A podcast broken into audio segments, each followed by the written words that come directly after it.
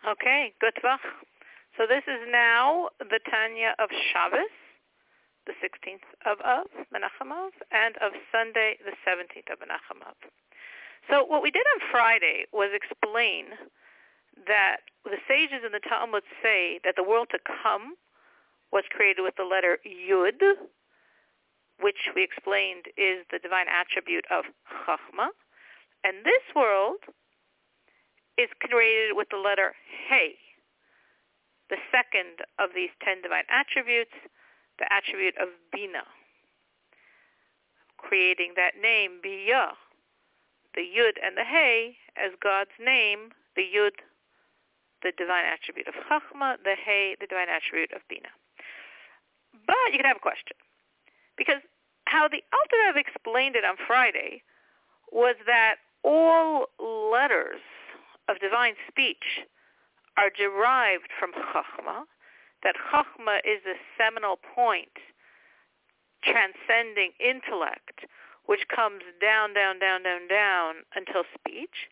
So based on that logic, the same way the Yud creates the world to come and Gan Eden, the Garden of Eden, the Yud also creates our physical reality. Everything comes from the Yud. Everything comes from Chachma. So the Rebbe in Shabbos' portion explains that speech has two aspects. The external and the inner aspect, you might view it as the body and the soul, or in the words of the Alter Rebbe, the matter and the form. All speech in its form, in its soul, in its inner aspect does derive from Chachma. Everything in our physical world is coming from speech that emanates ultimately back to Chachma. But the matter, the body, the external aspect of the letters come from a much lower element. So in the spiritual world, in Garden of Eden worlds, and all spiritual realities, what's shining there is the inner aspect of the letter. So what's manifest is the yud, is the attribute of chachma. But in our world, what we see is the external aspect. We don't see godliness in our world. We see the external manifestations, the body of the letter, not the soul of the letter. And as we're going to explain, that external aspect derives from the hey of God's name. And that is what we see manifest in our physical reality. So the Rebbe explains, he gives many details that we're not going to go into, but he explains that when we look at speech, because again, we're talking about godly speech, so we look at ourselves to understand, all speech emanates with a, that's the essence letter, the letter of breath. And no matter what the letter is, if it's a a or a ch or a g or a b, it all has in its essence root letter the the hey, the letter of breath. So the hey is the source of every letter's body. And then that body gets manifested based on what's going to happen in the organs of the speech. And if you're going to get the aleph, hey, cheser ayin, it means it's guttural and it's coming from the throat. And the yud and gimel and kaf and kuf are coming from the palate. And the bays and vav and mem and pei are from the lips. So depending on those five body parts of speech that we discussed on Friday's portion is how we're going to take that that letter of hey, that letter of breath, and form the body to the specific letter of these 22 letters. But the essence body of every single letter is the hey. So when our sages say our world was created with a hey, it means it was created by the external aspect, by the body of the supernal letters, whose source is in the hey of God's name.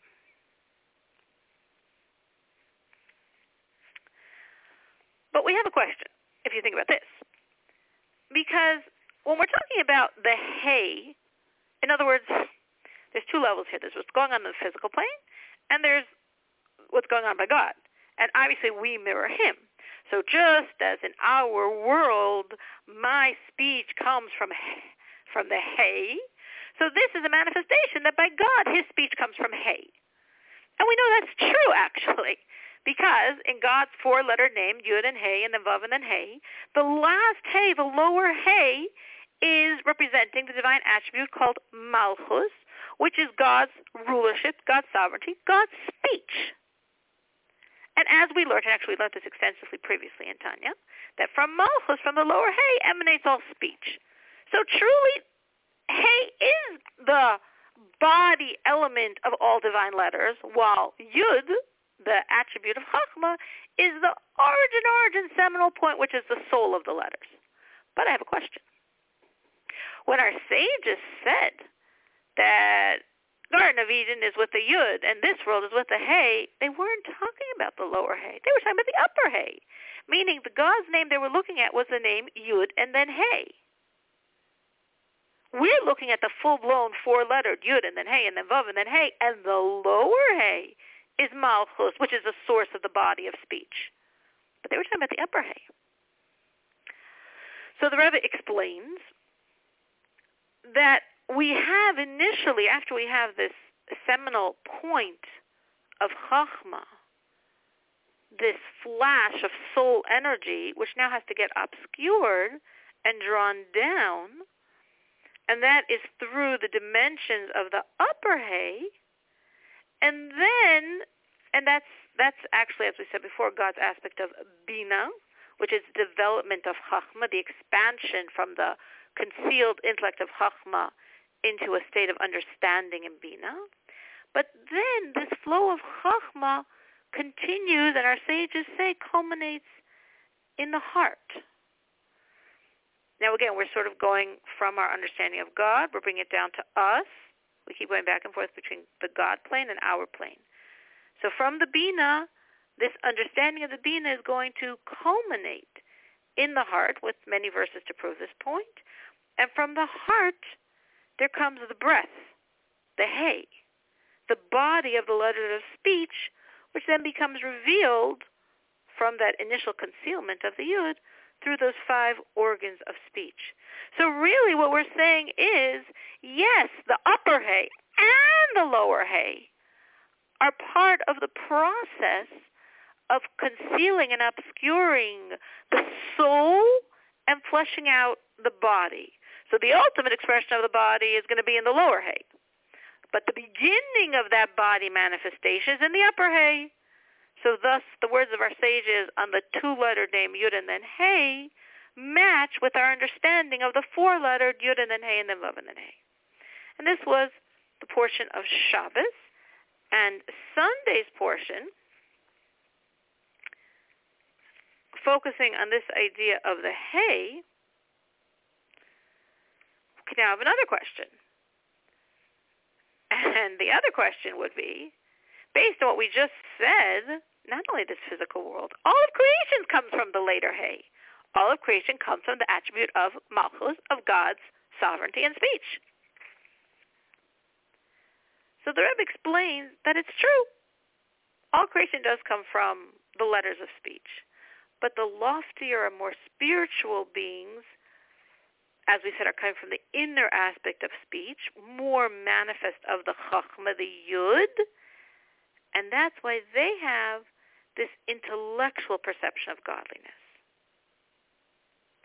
But we're too low to be able to receive directly from the soul the inner energy of the letters. We can only get from the body. So the creation of physicality resembles the breath emanating from that heart. Remember we said Bina culminates in the heart. That's forming the physical voice. And similarly, by God, obviously it's by us because it's like this, by God, the physical world is formed from the supernal breath, the body of the letters.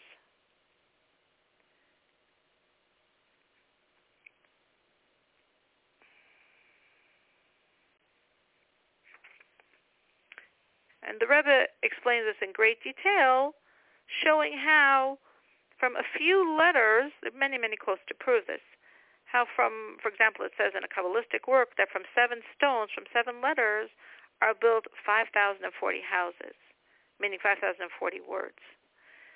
So the letters of divine speech are multiplied infinitely by all the permutation and combinations, which means there's an infinite range of created beings.